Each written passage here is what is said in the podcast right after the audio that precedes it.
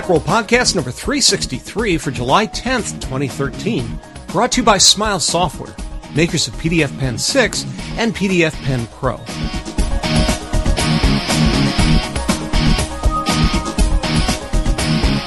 Welcome to another Macworld Podcast. I'm Chris Breen. One of the not terribly well kept secrets around our business is that when summer comes along, so too come stories related to summer travel. And we are no more immune to this trend than anybody else. However, that doesn't mean we'll offer up the same old, same old, hey, I took the family to the Grand Canyon and here's the gear I took with me story. No, this episode's guest is taking a very unique trip that requires a just as unique collection of gear.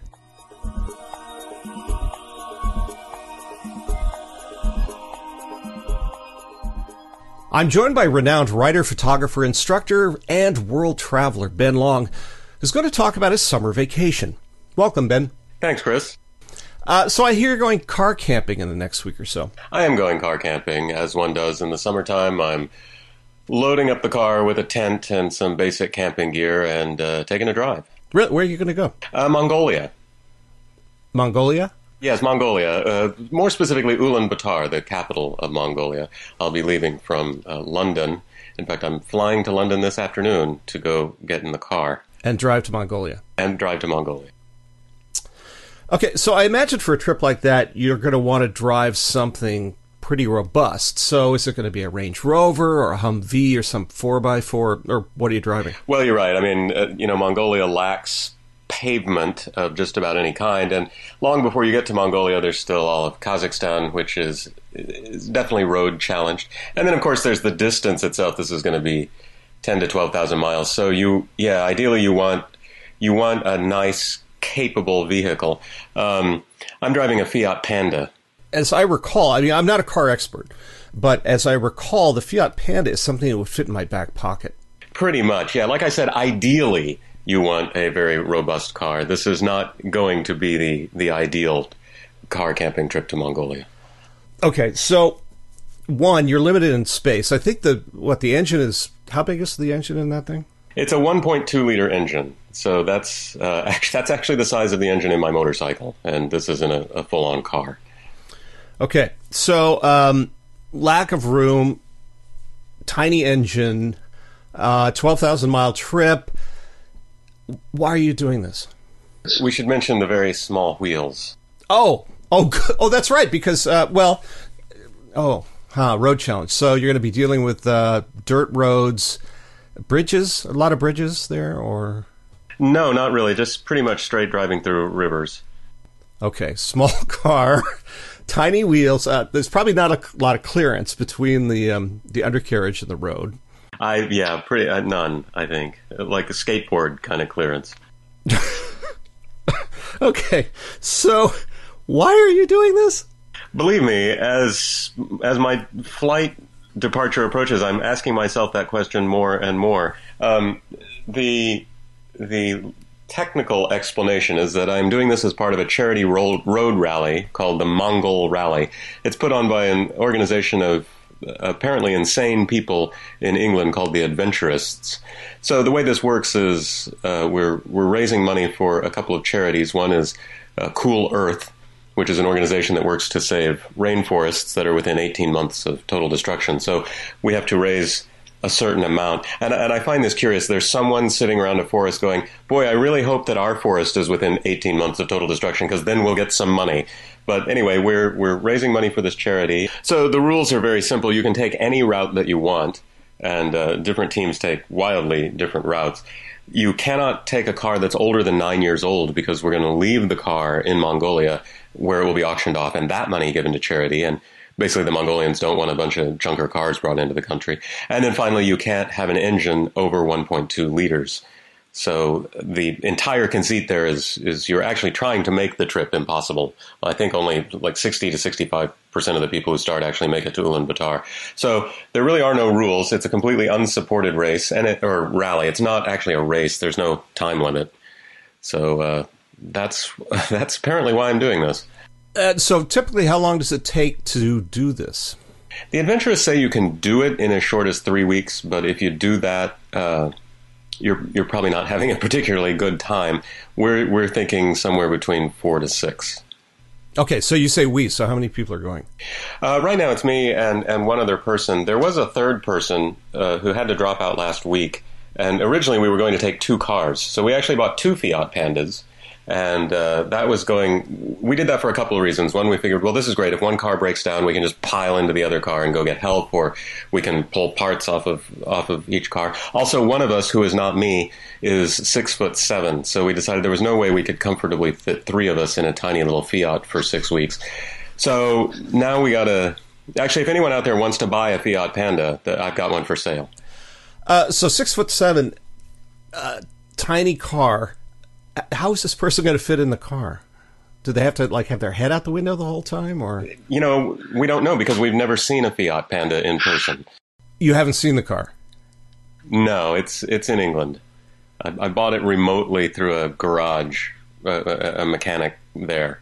So I've never actually seen a Fiat Panda. They don't sell them in the States. Did you mention to the mechanic that you're planning to drive this thing 12,000 miles to Mongolia? This is a garage that actually kind of offers this service of helping ralliers find rally cars. So they went and checked it out and said, yeah, we think this car will make the trip. Uh, I noticed they're staying behind, but still, they said this car this car will make the trip. So there there apparently has been some intelligent thought put into this process. None of it originating from me. Right. Okay. So, um, how good a mechanic are you? Well, you know, I have no mechanical skill at all. Uh, I mean, I can work a zip tie or some duct tape, but I've I've decided not to worry about that because my dad is actually very good with cars, and I, I, talked to him about it, and he said, you know, on a modern car, there's not that much you can fix anyway. Uh, you can't just carry a set of points anymore and get your car working again. It's all computerized, and I'm figuring that the the things that are really likely to happen, you know, a, I don't know, a broken axle or a bent wheel or something, your mechanical skill isn't really the limitation there. It's the fact that you're in the middle of nowhere. Okay, um, so we understand the rules of the rally, and um, we understand the charitable aspect of it. So, but personally, why are you doing this? Um, it seemed like a good idea at the time, actually, when when we filled out that form online. Um, I I would. Uh, Mongolia is definitely changing. I, have been very intrigued by. There's you know still a, a traditional nomadic population there, uh, but they've discovered gold mining in Mongolia over the last couple of years, and I think this is kind of the last chance to see the old Mongolia, or at least any kind of traditional life in Mongolia, and I'm very intrigued by that. I, I definitely like um, the less developed part of the world. Uh, I would put developed in quotation marks there. Uh, it's uh, I, I always find that this kind of travel leads to really, really nice people and, and very interesting experiences. It's obviously a fantastic photographic opportunity. I think I also just want to know if I can do it. Um, so, what have you planned your route, or as you just go along, you say, I think we need to go east, and so that's where we're going? Most people head straight east. Uh, so, they would go across I have a map in front of me. Uh, the Czech Republic and and uh, make their way into Russia and head across that way. We're going to go straight south through France and then cut across northern Italy, go down the Dalmatian coast of Croatia, and then we're going to hang a left at Montenegro. This is about the extent of the mapping I've, I've done. Is oh, here's Montenegro. I guess we go left, and so from there we go through, uh, I guess Kosovo and Serbia, through Bulgaria we're going to then go down through Istanbul and do central Turkey. We wanted to drive up through Georgia, but apparently that's not really doable right now. So we're going to ferry across the Black Sea into Russia. We go a bit across a little bit of Russia, then across all of Kazakhstan, back into Russia, and then dip down into the northern border of Mongolia. Yeah, but you'll have a GPS with you, right? So no problem. No, I'm not bothering because there's no mapping data that I can find for Mongolia or Kazakhstan uh, parts of Russia. It's interesting if you go just go to to Google Maps and look at Russia. It's just it's kind of a void. Uh, it's it, there's just not mapping data, or at least Google doesn't have access to any. So no, a GPS, yeah, it would get us through Europe, okay, but that it's not hard to navigate through Europe. I don't know that a GPS would really help us that much on the difficult part. So I have a map and a compass. Okay, uh, what kind of signage do they have? I don't know. I, I've I've seen pictures online that there are signs. They are, of course, going to be in no language that I speak or read. And, and possibly not in an alphabet that I understand. Great. Well, I think this sounds like you've totally got this uh, sewn up. You know, I've been kind of busy with other things, so I haven't had a lot of time to put too much thought into it. I figure I can do that on the plane ride over. Yeah, no, I think uh, that's the way most people plan these sorts of things. Um, so I'm sure that you have your AAA card with you. Given that you may be stranded quite literally in the middle of nowhere, what gear are you going to take with you to help you communicate and, frankly, survive? Well, I, you know, it's strange. I've, I've driven around rural Africa and rural Turkey and always been surprised to find that they have better cellular connectivity than we do here. I, I feel like it's everywhere. It's, you know, they skipped wires and went right to cell phones. Um, so I'm I'm kind of counting on the idea that I'll have good cell coverage across most of the trip. Uh, I don't know about Kazakhstan and Mongolia. I have a Verizon iPhone which has an unlocked SIM slot in the side, so in theory I can just go there and get SIM cards as I go. I don't know that I could get a single SIM card that would give me coverage for the whole trip. I'm not too worried about having phone calls. I more just want data. So I also got a Verizon, one of their MiFi hotspot things. So I'm hoping that if I've got cell coverage, uh, I've, I've, got a way of communicating that way. One cool thing about the Verizon Gizmo is you can prepay for a certain amount of data. So I just bought 10 gigabytes of data. I figure for two of us, that's enough to attach a couple of iPads and a couple of phones. So that's what I'm thinking for internet access. I have a spot gizmo which I can I can press a button on and, and it via satellite sends a predefined message to a predefined mailing list. So that's a way of at least letting a certain group of people know my latitude and longitude. In the mm-hmm. States, the Spot Gizmo can also summon search and rescue. I don't believe that works internationally. So Spot now makes a satellite phone that's kind of astonishingly cheap. It's 500 bucks for the phone, and the service plans are very, very inexpensive for satellite communication. And I've been thinking about getting one of those, but honestly, I'm not sure what I'd do with it. If my car breaks down, you know, okay, well, I can call Chris and say my car is broken down in the middle of Mongolia, but what are you going to do? I don't know yet how useful that is. Uh, I could I could offer my condolences. Thank you. Yes, I would, I would at least get to say goodbye. Right. I've been thinking that well, okay, I could call you and you could then you know research how to get help to me, but yeah, I feel like I should probably try that first. I should poke around and see uh, what you would actually be capable of doing. I did find a list of 911 equivalents for every country in the world. Um, I don't know if that's a reliable search and rescue thing or not. So I've got I've got uh, let's see about seven hours left. I'm trying to make the satellite phone decision in that time. We'll be back with Ben after a word from our sponsor, Smile Software. And that word is about PDF Pen 6 and PDF Pen Pro. As you're undoubtedly aware, we increasingly receive and create documents in the PDF format, and they're great for reading. But what do you do when you want to edit the things? You want to add signatures, text, and images, edit elements and correct typos, and export a PDF's content to Microsoft Word. Apple's preview barely makes a dent in this kind of thing, but PDF Pen gets the job done. And for $100, and that's just $40 more than PDF Pen 6, PDF Pen Pro, which Macworld awarded 4.5 mice, which is nearly perfect, offers even more features. With PDF Pen Pro, you can create PDFs for websites, which is great for archiving sites, marking them up, and creating handouts. You can create and edit tables of contents, which is, of course, helpful for document navigation. You can create and edit forms that work across platforms. You can add your own elements to existing PDF forms, and you can set and edit document permissions. That's a load of PDF power in a $100 package. To learn more about PDF Pen, travel to smilesoftware.com slash MWPodcast. That's smilesoftware.com slash MWPodcast.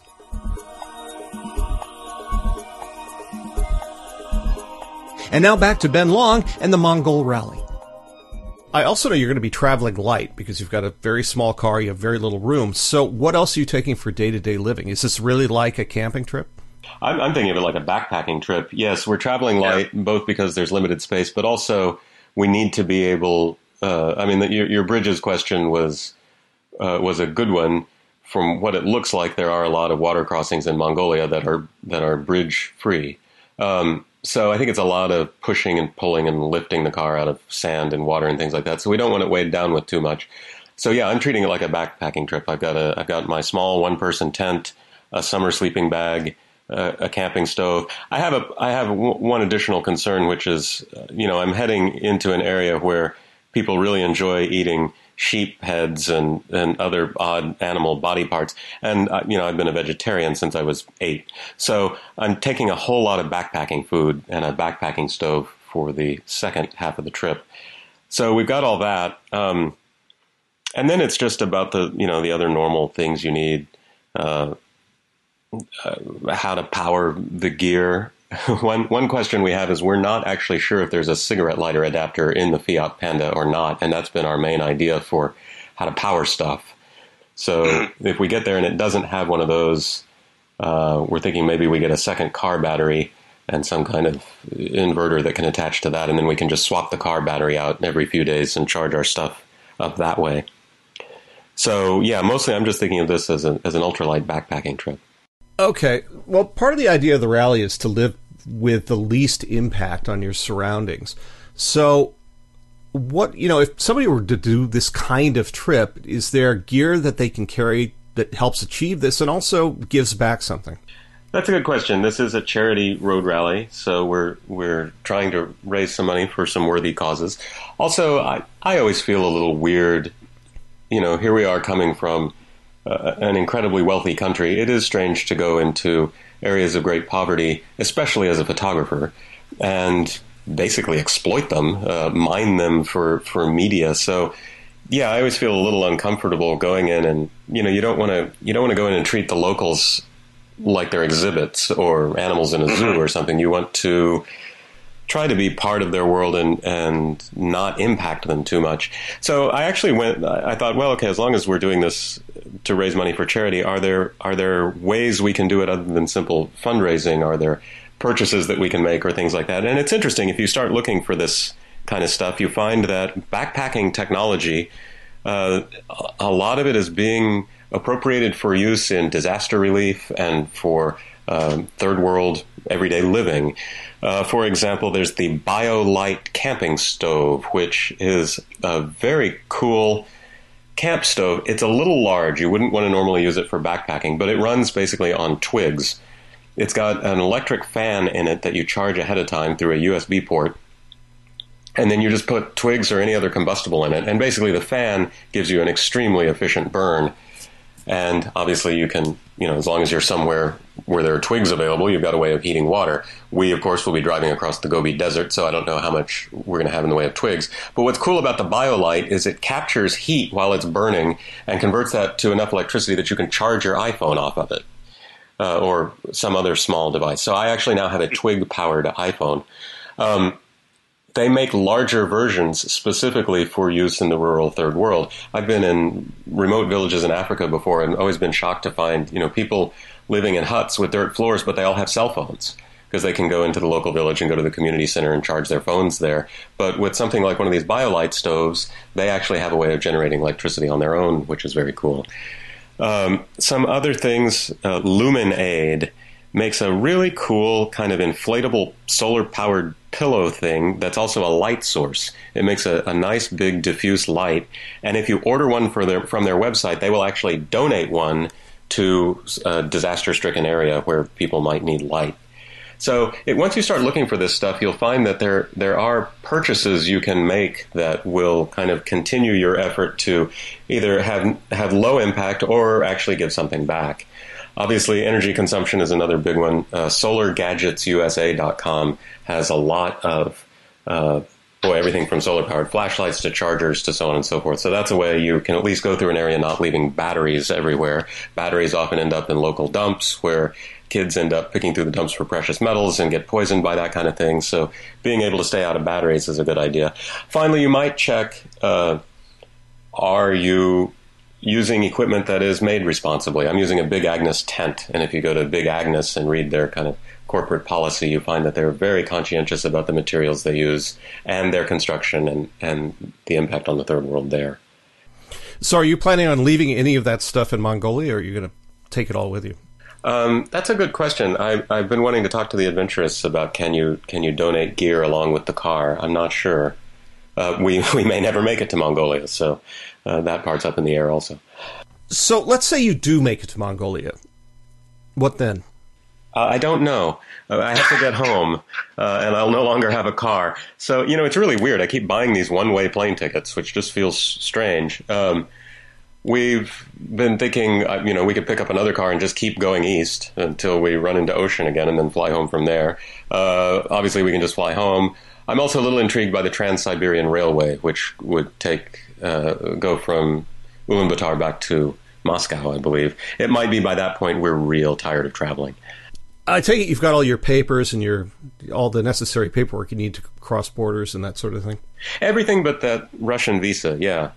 Here's something that people may not know. You can have more than one US passport. So if you are like me, finding yourself at the last minute having to get several visas, and actually as Americans it's interesting for this whole trip I only need two. I need one for Kazakhstan and one for Russia. Actually as Americans you need a visa for any stan. Uh, but the way we're going, we're only going to go through one stan, and uh, you have to mail your visa off to a visa ser- or I'm sorry, you have to mail your passport off to a visa service to get these things. So I got a second passport. So I can I've sent one off to the Russian embassy and I can use the other one to travel on while I wait.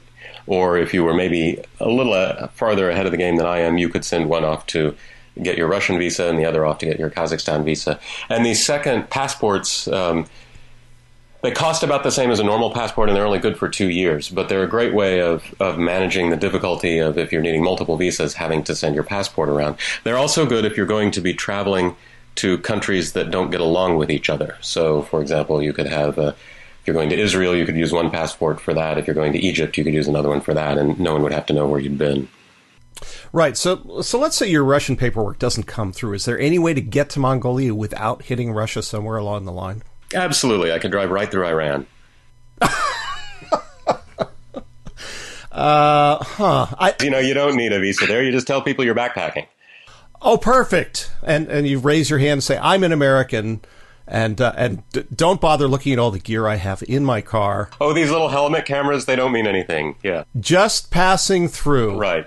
The other option is you can ferry across the Caspian Sea. Uh, I don't remember what it was. When I looked into that, I think it was there was complication that I don't know. There was some reason I couldn't do that, or it was prone to sinking, or something like that. I don't know. I remember there was some reason I decided that was a bad idea.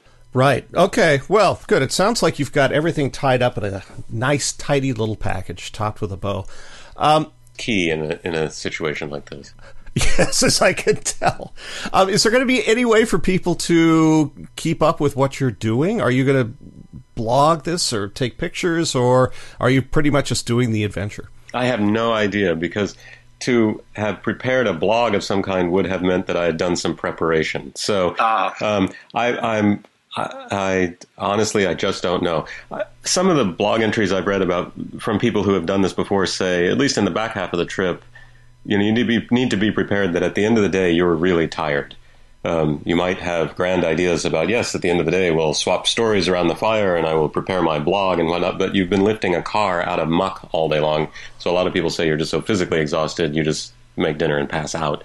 So I, I'm thinking I'll play that by ear. I'm going to have a lot of time just sitting in a car.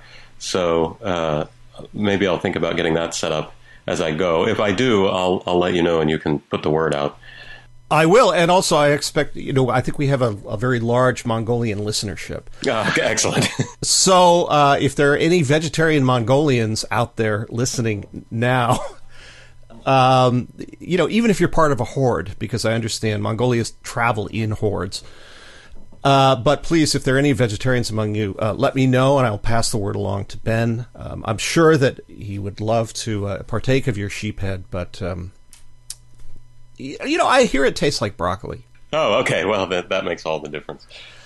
Um, also, is there anything people can do if they want to help contribute to the causes that are um, that are part of uh, that are being supported by the rally? Uh, yes, there is a way that you can donate, and we would really appreciate it. And again, it's this is going to a very good cause. Uh, we're we're raising money for two different charities, Cool Earth and Mercy Corps. I have a I have a link here for Mercy Corps, and I, you can put that in the show notes or something.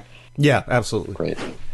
Okay, well, uh, I think with um, with all the preparation you've done, the ease of this journey, uh, the kind of equipment you're bringing, and um, and the food, yeah, and the beneficence of the uh, of the countries you'll be visiting, I think this is going to go really, really smoothly. And um, I expect to see you back here in about three weeks, and we'll uh, we'll check in with you then. Fantastic. Yeah, I'm thinking it's just you know I'm taking a drive. Yeah, no, you are taking a drive. You're absolutely taking a drive. Well, really, honestly, best of luck with this. I think this sounds like a really amazing trip, and um, I'm slightly jealous, but but not so much that I'd actually join you. I'll, I'll send you some pictures to, guaranteed to not make you jealous. Oh, perfect. Uh, yeah, show me. I want to see you knee deep in the muck, um, moving your car somewhere as as passersby on camels look at you and just shake their heads. Exactly. Yeah, eating sheep's heads. So yeah, I'll get you all the media like that that I can come up with. Excellent. Thanks very much, and thanks for being here, Ben. Well, thank you very much, Chris. And that wraps up this edition of the Macworld Podcast. I'd like to thank Smile Software and its PDF Pen 6 and PDF Pen Pro for sponsoring this episode, Ben Long, and of course, you for listening. If you have any comments or questions, feel free to drop us a line at podcast at macworld.com, or you can leave us a voicemail at 415 967 3622. This is Chris Breen reminding you that you can find more Apple, macOS, iOS, and technology news, views, and information at macworld.com. Around.